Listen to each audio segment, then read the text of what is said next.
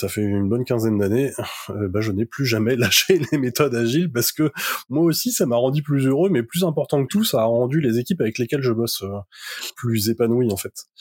Et, euh, et pour moi, c'est ça qui compte en réalité. je m'imaginerais pas travailler autrement. Quoi. Très clair. Tu as dit un truc avant d'aller dans la question du budget, mais ça me, ça me, ça me titille un peu. Tu sais, c'est le côté, oui, on avait des dates à, à, respecter. Tu vois, ce côté date, il me fait péter un câble parce qu'en fait, euh, toute équipe a des engagements à tenir. C'est juste la nature de l'engagement qui change. Moi, à mon sens, ce que j'en ai compris, c'est que euh, ma synthèse, mais je sais pas si c'est bon. Hein, c'est, je, suis preneur de ton feedback, c'est que euh, si je suis le marketing que je bosse avec des équipes dev, j'ai envie de qu'on priorise des user stories par exemple, hein, parce que c'est un pain exprimé en, en potentielle solution, tu vois, mais c'est pas comment on fait les choses ou autre. Hein. Et à un moment donné, j'ai besoin d'avoir un engagement de quand c'est qu'on va traiter cette user story. Euh, pas forcément de la manière précise, mais de, l'engagement de comment on va traiter cette user story parce que j'en ai besoin pour mon taf. Ouais.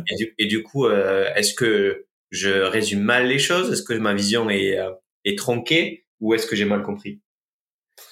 Bah, je vais te prendre un exemple.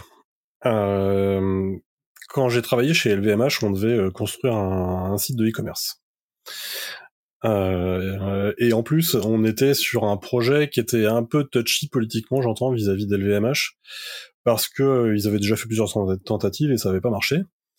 Et, euh, et donc nous, on était un peu, euh, on était un peu le dernier essai, quoi. tu vois. Et donc autant dire que la pression sur euh, sur le fait que ça sorte était importante. Et mais par contre, d'un autre côté, euh, LVMH, nous a dit vous faites ce que faut que ça sorte en fait, mais euh, donc vous vous engagez à ce que ça sorte. Euh, donc il y avait une date précise de sortie, mais par contre vous faites ce que vous voulez au milieu. Et on, on y reviendra parce que c'est très lié à la gestion du budget aussi. Euh, mais du coup on a sorti un site, sauf que le site n'avait absolument aucun rapport avec ce qu'il était prévu au départ parce que tout a changé en cours de route, mais pour plein de raisons, pour des raisons business, pour des raisons techniques, euh, parce que les gens aussi, parce qu'on a fait une bêta test et que en cours de bêta test, on s'est rendu compte qu'il y avait plein de trucs qu'on voulait faire qui convenaient pas à nos clients. Et, euh, donc quand on est arrivé à la fin, le site n'avait juste rien à voir quoi. Donc ouais, c'est bien de prendre des engagements.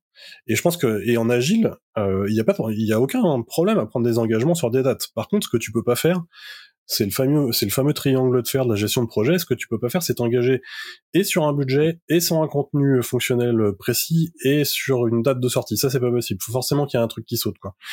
Et le, principe en agile, c'est que le, le verrou qu'on enlève, c'est celui du périmètre fonctionnel.